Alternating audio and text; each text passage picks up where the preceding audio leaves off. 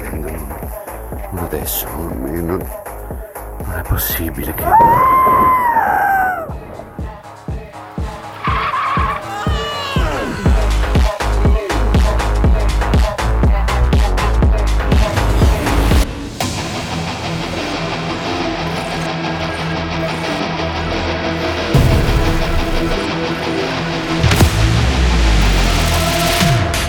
Torino, 33 giorni dopo la prima telefonata. Ancora non è l'ora perfetta.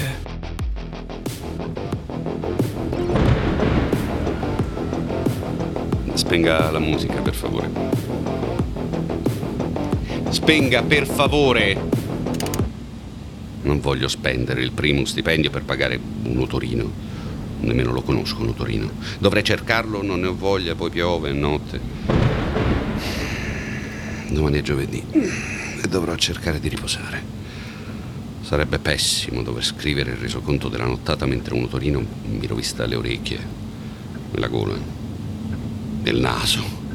Come dice? Mm, Fatti miei, parlo da solo. Torino. Torino di notte è un'altra città. Sembra che i lampioni diano una forma diversa ai palazzi, alle strade, alle persone. Cambiano faccia. Strano. Ma ce l'ha con me?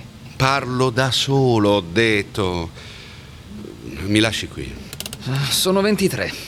Ricevuta? Lasci stare. Stenga il resto. Notte. Ah, grazie. Eh, prego.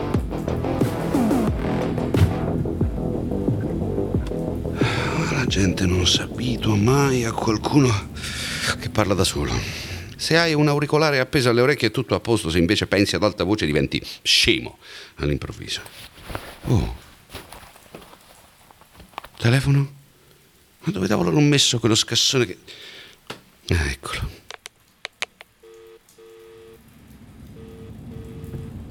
Eh, Ariele, lei? Eh, buonanotte, sono l'agente Michel Gitano.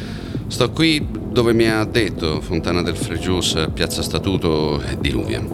Cos'è che dovrei fare? Ma che cazzo?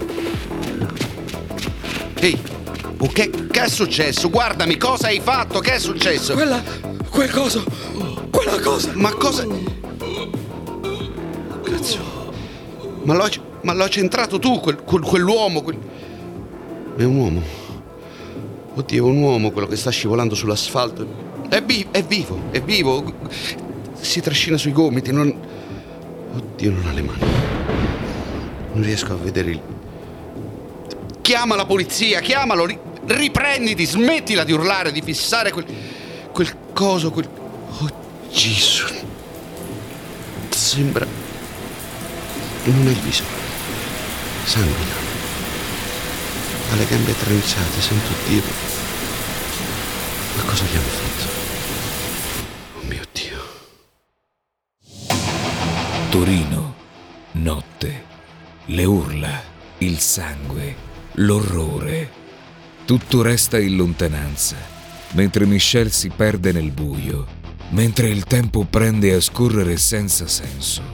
Entra in un bar, il primo bar, l'unico bar. Gente sparsa, assonnata, gente ignara, come lui, come Michel. Non dovete preoccuparvi, Michelle.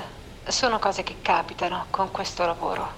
Avete fatto il vostro dovere avvertendo le forze dell'ordine. Ora potete tornare a casa. Il taxi sarà da voi in pochi minuti. Non pagate. Ci pensiamo noi. Non mi hanno nemmeno chiesto di andare in caserma a testimoniare. Strano. Meglio. Meglio così, ma strano. Quel poveraccio. Era un uomo, una donna. Non sembrava più nemmeno un essere umano. Mi farà male un caffè a quest'ora. Tanto non dormo comunque. Ah, il taxi. La Elifas pensa a tutto, anche a sapere in che bar sono senza che glielo avessi detto. Ariel, Ariel dice di tornare a casa, ma io non ho lavorato, non, ho mai saputo cosa avrei dovuto fare, a dirla tutta. Non, non mi hanno mai fatto sapere cosa. Signore, il taxi è per lei. E qui fuori sta suonando da. Sì, sì, sì, è per me. Quanto le devo? Ehi, ehi dove. Quanto le devo per il caffè? Il caffè. La Elifas pensa a tutto. Sì, anche troppo.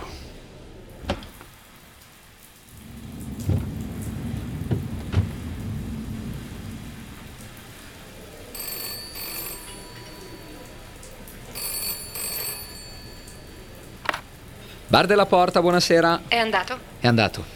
È salito sul taxi poco fa. Perdoni, maestra, ma era necessario farlo assistere a, a quella cosa.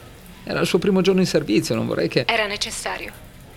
Era il primo giorno in servizio il 33 giorno dalla firma del contratto e non devo dirti questo cosa significa, vero? Chiedo perdono, maestra. Posso fare altro? Ovviamente sì. A tempo debito, fratello. A tempo debito.